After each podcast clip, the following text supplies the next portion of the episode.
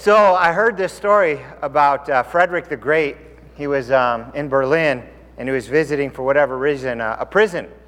And being who he was, he could give clemency to whoever he wanted, kind of like our presidents do to this very day. And sometimes we wonder, you know, you hear this thing, every president pardons drug dealers and criminals, and you wonder why. But that's their problem. I don't know the story. I don't know the situation. But they always just put the bad part of it on the news, so you think they're letting these criminals go, but we don't ever know why they're letting them go.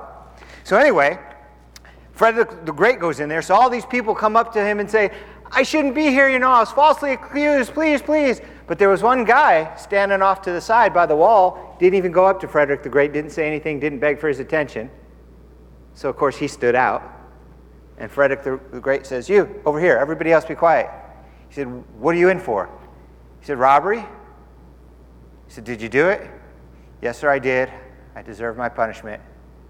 And Frederick the Great said, release this man immediately. I do not want this robber corrupting all these good and honest people in prison. Yeah.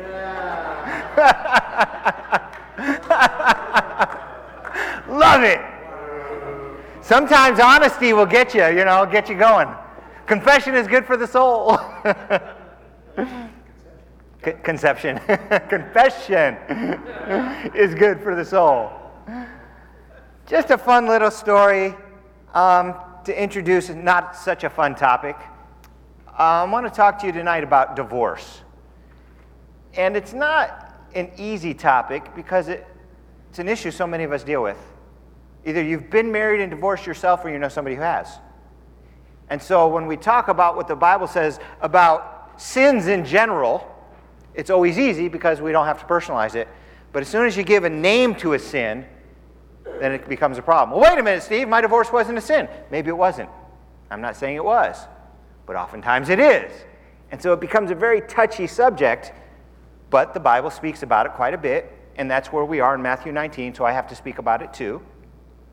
Um, but I think sometimes candor is just simply the best approach to dealing with a tough topic. So I'm going to share with you what I believe the Bible teaches about divorce, remarriage, and that kind of thing tonight. I will probably hit ninety percent of the tough questions that come with that issue. The other ten percent I don't have an answer to or I didn't have time to address them. Things cross my desk all the time. I'm like, gee, I don't know what to do. I'm not Solomon. But I'll give you an overview of what the Bible says about divorce and remarriage. And uh, then how you deal with that will be between you and God. Um, but I do want to say this. Divorce and remarriage are not the unpardonable sins. If you committed the sin of an improper divorce and remarriage, just like any other sin, you go before God, you let him know, you acknowledge your error, ask for his forgiveness, he will graciously grant your forgiveness, and you move on. So whatever I share with you tonight isn't coming from a you're a bad person judgmental attitude, or your mom's a bad person, or your aunt's a bad person, or your neighbor's a bad person, because frankly, well, I don't want anybody to put up their hands because there might be somebody I have to embarrass. But how many of you haven't sinned, don't sin regularly? So how can we throw a stone at somebody? That one person, that hand had to go up. In fact, turn to the person next to you and say, I sin regularly. I sin regularly. I don't want to. No, no, you can stop now. I'm not giving you more to say. I don't want to, but I do. I'm a human being. I think the Lord is very pleased with the fact that I don't want to, and I try not to, but I do. So the last thing I'm going to do is look down my nose at somebody who sins, because I'm in this, I'm in the club, you know. But we do have to talk about it, and we still have righteousness to pursue, and so we'll do the best we can. Speaking about, you know, frankness or candor being the best policy, back in the day when Grover Cleveland was running for president against James Blaine. Uh, this is in the eighteen hundreds, so you imagine what our culture was like then. And um, word got out that he fathered a child illegitimately. That should have been a deal breaker right there. That could be a deal breaker today. Uh, Herman Cain. He doesn't even father a child, but you say he hasn't got an ongoing relationship. He's gone. He pulled out of the president. He couldn't handle the allegations. Whether they're true or not, he couldn't handle them. Grover Cleveland, eighteen hundreds. And they started with this horrible campaign. Maybe brilliant campaign, depending on how you look at it. Placards went up. One more vote for Cleveland. Ooh, burn. Or how about this chant they were doing at some of the rallies? Ma, ma, where's my pa? Gone to the White House. Ha, ha, ha. Just trying to rub it into his face. So you know what he did? He just came out publicly and he said, the accusations are true. I did father a child illegitimately. I made a mistake. I regret it, but it's, it happened. Guess who became president? Grover Cleveland. Sometimes, you know, people just got to fess up, and people are willing oftentimes to, to, to forgive. I mean, we're all failures at one thing or another, or, well, ten things or another. But we like honesty, like the guy in prison. We just like honesty. We want people to, to admit they're, they're, they're not perfect. Makes us all feel better, I think, when we they admit they're not perfect.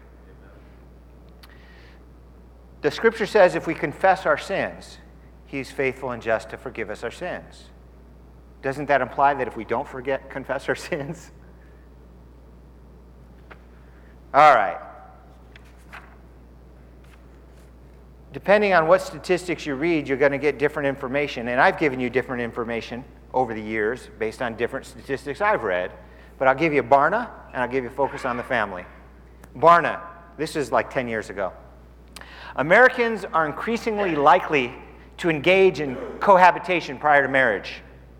And those who do so have a higher likelihood of experiencing at least one divorce during lifetime. In other words, people think, hey, I'll live together, we'll try it out, and if it works, then we can get married. Nothing like trying it before you buy it. But apparently it doesn't work.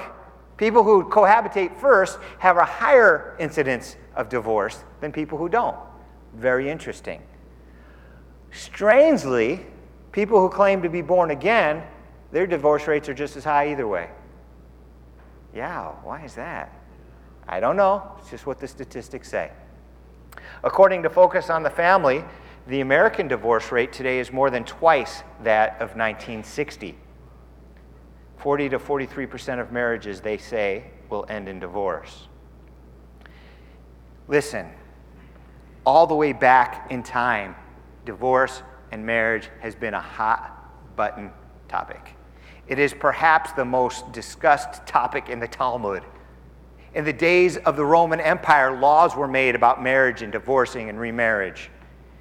In the Roman Empire and the Jewish people, back and forth about what constituted a proper divorce and remarriage. In the days of Jesus, there was um, two primary schools, the school of Hillel and the school of Shammai. By school, I don't mean a college. I mean schools of thought. And they had their disciples and their proponents. Hillel was considered the liberal guy, and Shammai was considered the conservative guy. And on this topic, Hillel was very liberal on his views as divorce, and Shammai, Shammai, of course, was very strict. Shammai said divorce, that means a righteous divorce, which would be accompanied by a potential remarriage, is only acceptable if the spouse commits adultery. That was Shammai's position, period. Let me read to you Hillel's position. If the wife, if the wife cooks her husband's food poorly, by oversalting or over-roasting it, she is to be divorced. Dang. Just, you know, just tryouts, cooking tryouts, you know. Rabbi Akiva, who was part of that school, said if any man sees a woman more beautiful than his own wife, he may divorce her. And he based this on Scripture. He based it wrong on Scripture, but he based it on Scripture. Because it is said, if she find no favor in his eyes. I'm telling you, it's not just people today who twist the Scripture for their own benefit. And you notice the emphasis here is a man may divorce his wife. Listen, we got to get our minds out of our culture. It's hard to do, but I share this with you all the time. Back in those days, well, today, if a man and woman divorce, the man goes to the left, the woman goes to the right. No worries. Woman can get a job as good as a man or better than a man. She may be wealthier than the man, may have a better education than the man. Her advantages and opportunities are just as much as a man's. But in that culture, women didn't even have legal standing. They couldn't just go out and find a job and find a new husband. It was very bad on women. To divorce a woman was to abandon her. It was to kick her to the curb and say, you're on your own, heck with you. It was mean. It was harsh. It was bad. It wasn't just, oh, I don't like her, so I'll pick a new one. It was nasty. It's abandonment in the truest sense of the word.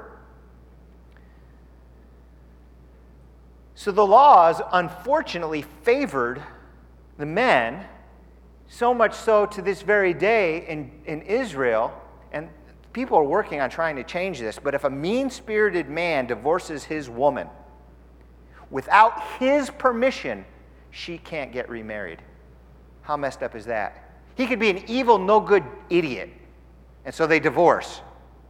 But unless he signs a piece of paper saying that he gives his permission to divorce, she can't get remarried. Totally jacked up.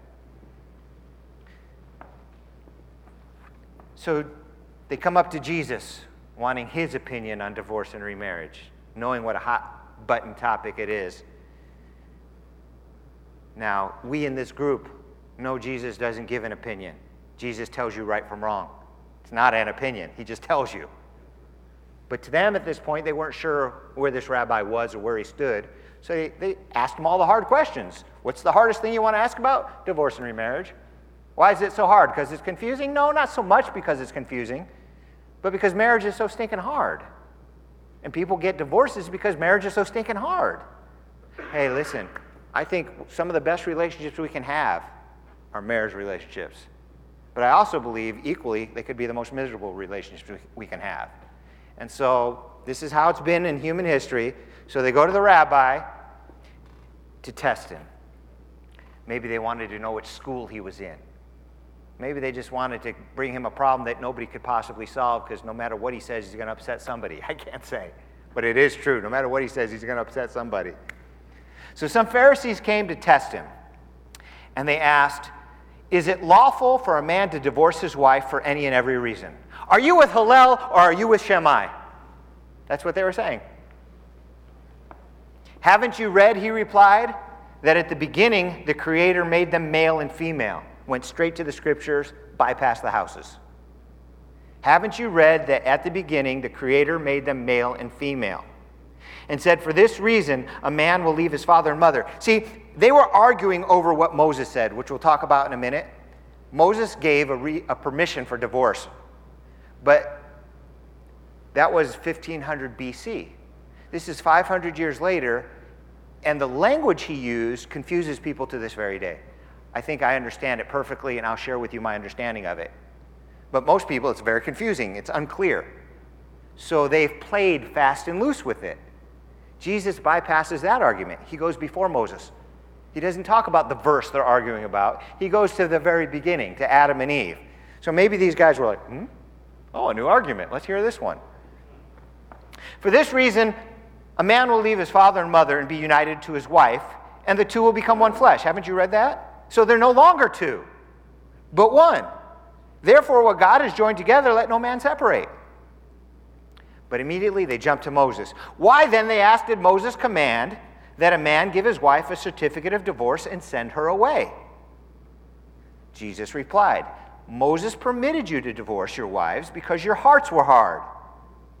But it was not this way from the beginning. And I tell you, here comes the law, that anyone who divorces his wife, except for marital unfaithfulness, fornication, depending on the version you're reading, and marries another woman, commits adultery. Did you hear what he just said? He said the entire school of Hillel is full of adulterers. And the entire Roman world, and anybody else who just throws their wife to the curb because they burnt their toast or didn't like them or had an argument or found, found them unattractive. He just said, you're all a bunch of adulterers. The disciples said to him, if this is the situation between a husband and a wife, it's better not to marry. Jesus replied, you're right. But that's not how he said it. He said, not everyone can accept this word, but only those to whom it's been given. For some are eunuchs, because they were born that way. Others were made that way by men, and others have renounced marriage because of the kingdom of heaven. The one who can accept this should accept this. After Jesus laid down the law of marriage and divorce, the disciples thought it was so strict that they said, well, we shouldn't even get married. Jesus said, hey, that's if you can handle that, don't. You're right, it's hard. Marriage is not for the faint of heart. It's hard. And if you can make it without a wife or a husband, then do it. But most of us can't. We need each other. We're born to, to need each other. There's a few that don't. They get by fine. So Jesus, he didn't back off of it and say, hey, no, it's not so bad. Give it a try. And marriage can be tough.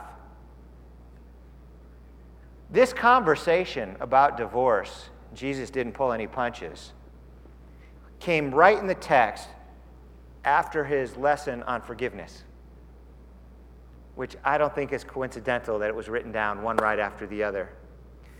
Because I think if we were more able to practice biblical forgiveness, the hard kind, we'd probably see the divorce rate drop. But what happens oftentimes, and there's extremes, and I know this, this is the situation, the husband beats the wife. It's easy to understand what to do in that situation. Leave. And this is the situation where the husband and wife get along fine, but one of them cheated for no good reason whatsoever. You can see where the failure is. But we don't live in those two worlds all the time. We usually live somewhere in the shades of gray. And, well, okay, he wasn't very nice to you for the last five years. I understand that. But uh, there's two sides to every story. Were you nice to him? But he called me a big fat pig. Okay, that's not a good thing to do. What did you call him? Well, you know, that's where the marriage counseling is supposed to come in. But he said, prior to this, that we're to practice forgiveness. And Peter said, how many times? Up to seven times? He said, no, not seven, seventy times seven. Marriage lets us experience love on at least two levels. There's the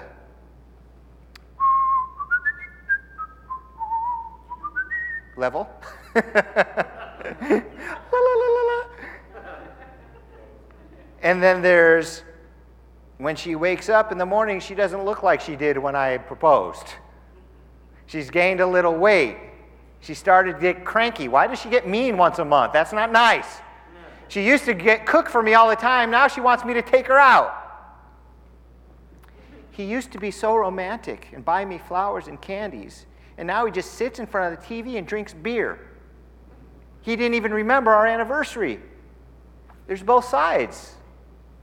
There's the tough type of love where you got to deal with people even though they're not easy to deal with kind of love, which, by the way, is good for us. We grow more godlike when we love people who are hard to love. So we don't like it. It's hard. By definition, we don't like hard. But it's good. It does good for our soul. There's that kind. And then there's the flowery kind. We all jump in with just the flowery kind in mind. And then when that picture gets a little fuzzy, we want to jump out again. So the scriptures teach, marriage counseling teaches at, at the good churches, that, hey, you better be sure before you jump in because it's for life.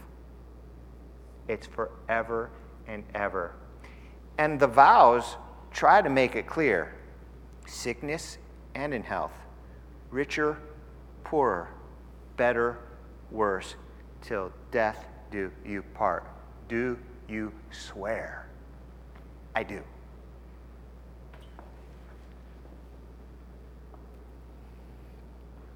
So Jesus gave his position on divorce and remarriage. He said that marriage was intended for life. You know there's some animals that mate for life? Did you know that? I just think that's so cool. And I've never heard of a divorce. Isn't that interesting? I don't remember which animals mate for life. Lobsters. Lobsters mate for life? So if a lobster can do it, so can you. They're not even kosher. So marriage was originally intended for life. But sin or hardness of heart enters the equation. And when someone sins, specifically by committing adultery, divorce is permitted. I don't know of anybody who's ever taught that it's required. It's permitted.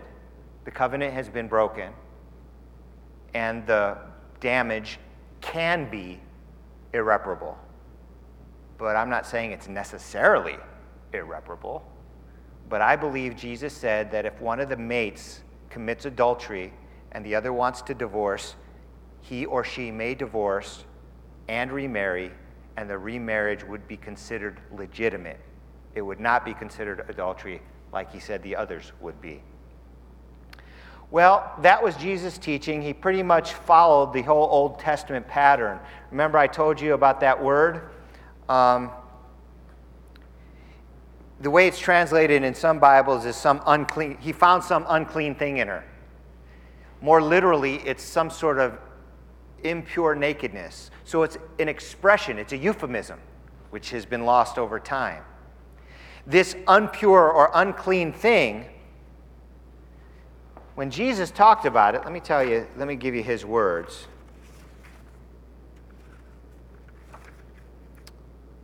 Why then, they asked, did Moses command that a man give his wife a certificate of divorce and send her away?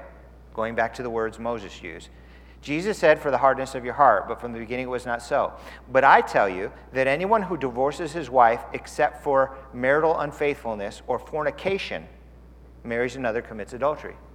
So Moses' words could easily be int- uh, interpreted as marital infidelity, unfaithfulness, or fornication. So since Jesus said fornication's okay to divorce and remarry, Moses gave a statement nobody really knows what it means, but it's sexual in nature. Jesus wasn't contradicting Moses still. He wasn't saying Moses was wrong. He was explaining what Moses meant that everybody forgot. That's how I look at it. So let me go back here a second, because there's a little bit more on it. A new situation arose. Now, in ancient Israel, the assumption was, it was a legal assumption, it was a cultural assumption, it was not a reality, as you all know. The assumption was, a Jew followed God. This was the nation of Israel. These people were God's people. So one Jew could marry another Jew because you worship the same God. No, no worries. But when Gentiles started coming in and salvation started going out, what if you got a couple, two Zeus worshipers or two Jupiter worshipers, and one of the Jupiter worshipers becomes a Christian and the other stays a Jupiter worshiper? Now what do you do? Wow, can I stay with this person? Is that clean? Are children going to be like spiritual bastards because the father or the mother worships Jupiter and I worship the God of Israel? This don't work. What do we do? That wasn't a problem in ancient Israel. They were all God worshipers on paper. But now with the, the church and Jew and Gentile mixing in and Gentiles getting saved who worshiped other gods, they needed new instruction. Fortunately, we had an apostle for such an occasion. So Paul writes in First Corinthians seven, to the married I give this command, not I, but the Lord. A wife must not separate from her husband. But if she does, she must remain unmarried or else be reconciled to her husband, and a husband must not divorce his wife. To the rest I say this, I, not the Lord. If any brother has a wife who is not a believer and she is willing to live with him, he must not divorce her. And if a woman has a husband who is not a believer and he is willing to live with her, she must not divorce him. For the unbelieving husband has been sanctified through his wife, and the unbelieving wife has been sanctified through her believing husband. Otherwise, your children would be unclean. But as, as it is, they are holy. But if the unbeliever leaves, let him do so. A believing man or woman is not bound in such circumstances. God has called us to live in peace. So, there's a new, a new situation. This has nothing to do with physical infidelity. It has to do with spiritual infidelity, or at least spiritual paganism. So, two Jupiter worshipers One becomes a Christian, the other doesn't. The one who doesn't wants to leave. They want to divorce you because now you're some weird Christian. You don't worship Jupiter anymore. So they leave. Are you stuck for the rest of your life single? No, you can remarry a godly person. Well, I don't want to be married to a Jupiter worshiper anymore. Not your call. You made a commitment. You stay with that person as long as they're willing to stay with you. That was Paul's instruction. There is some lingo in here, though, I have to draw your attention to. He said, um, to the married I give this command, not I, but the Lord. We're all okay with that. But down in verse twelve, he says, to the rest I say this, I, not the Lord. So is this from God or isn't it? Paul, don't say that. You're confusing me. Well, here's how I look at it. First of all, Paul is an apostle. Anything, anything he has got to say that makes it into Scripture is gospel truth. But why then did he say, I say this, not the Lord? Well, there's a couple ways of looking at it. Can't say for certain which is valid, but maybe all of them. One is, you know, God gave Paul a bunch of revelation to share with the church, with us. But maybe Paul said, hey, God, what about this one? Can I do that? Go ahead.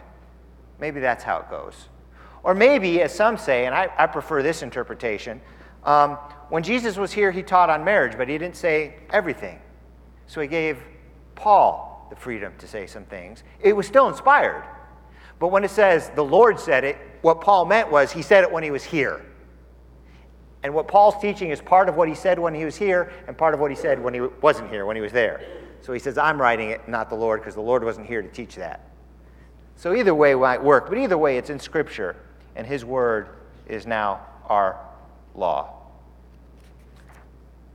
So, a little bit of summary, and we'll throw in some new thoughts as we go. Marriage is slash was intended for life. But Paul said, to married people I give this command, not I, really, but the Lord. A wife must not leave her husband.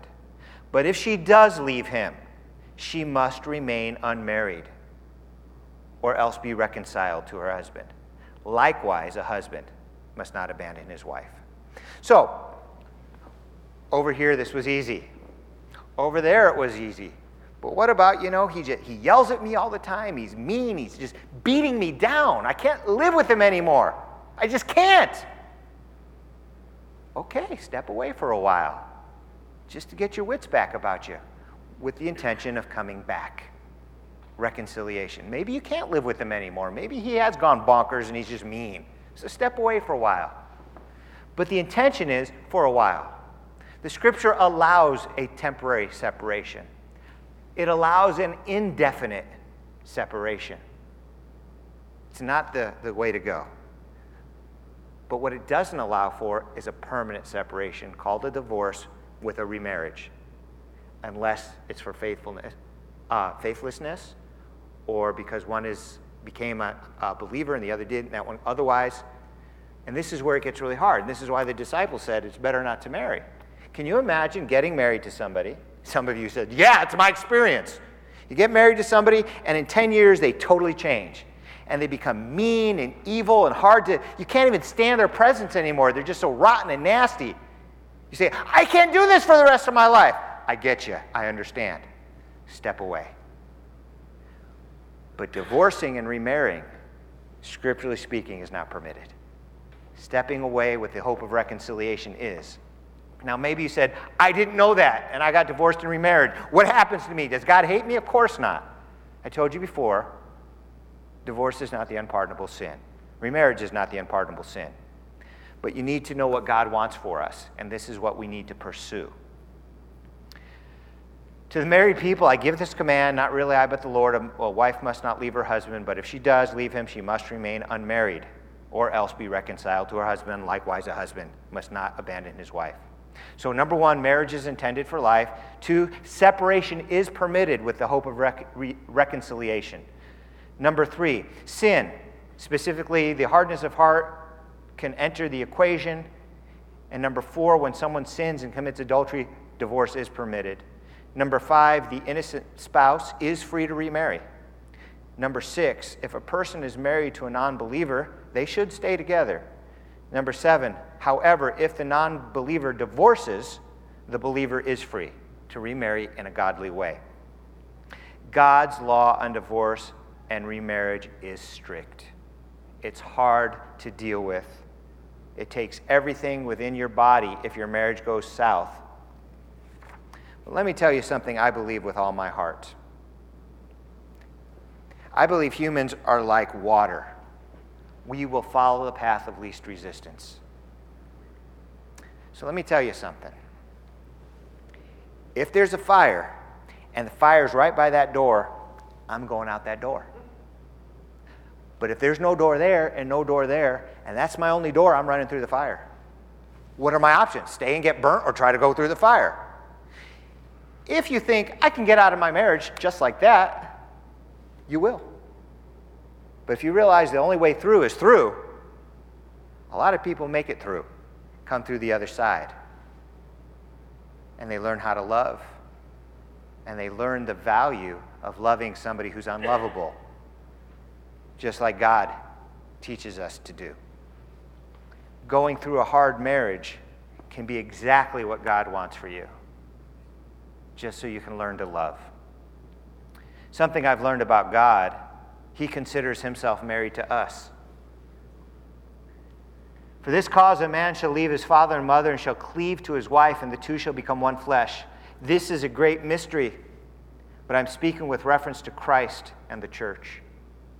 How many of you have ever heard of the marriage supper of the Lamb? Yeah. He considers us his bride. Ancient Israel was his bride too. And you see, ancient Israel time and again committed adultery. They worshiped the Baals and Moloch and on and on and on, and yet God never divorced them. They constantly divorced him, but he was always faithful to them. If marriage represents God's relationship to us, and it does, God never quits on us. So we should never quit on each other. I've got four children. I hope to God I never feel like quitting on one of them. But I have seen a lot of marriages divorce and in divorce, but I've never seen a parent say to their child, I don't ever want to see you again or ever have anything to do with you again. I've heard of it, but it's a very rare thing. Why is that? Aren't children difficult at times? I know people within our congregations here, between Beth, Beth Sar Shalom and Book of Life, whose children are addicts and who've thrown their lives away and have taken so much money from their parents, trying to keep them off the street, trying to help them out, even though these kids don't care. And they still love them. And they still try to help them. Even to the point where all their friends say, just sign them off. You have to, for your own good and for theirs. The parents just can't do it. That's the kind of commitment we need to each other. Hebrews thirteen five says, I will never leave you or abandon you. That's what God says to us. And by his grace, that's what we should say to one another. Please join me in prayer. Lord God, my first prayer is for anybody who's hearing tonight's lesson, that if they feel bad, it won't be the kind of bad that drives them further from you or further from me, but the kind of bad that drives them closer to you and hopefully closer to me. That if they've committed a full-blown sin, that they will see it is exactly that. I committed a sin, and Lord, I'm so sorry. And that you would give them the peace that comes with your forgiveness. And I pray for those who may be struggling even as I speak, that you would touch their hearts and give them strength to persevere, divine strength. For those spouses that are just so difficult to live with, I pray you would touch them and soften their hearts, that they might again be the loving spouse that their mate fell in love with, that there might be reconciliation between spouse and spouse. And I pray, Lord, that we can be a healing church, that we can be the kind of places, the kind of place where relationships are nurtured, that we don't pass out the condemnation but the encouragement to do right and the support. Lord God, bless us and keep us. Make your face to shine upon us and grant us your peace. Lead us not into temptation, but deliver us from evil, we pray. Amen.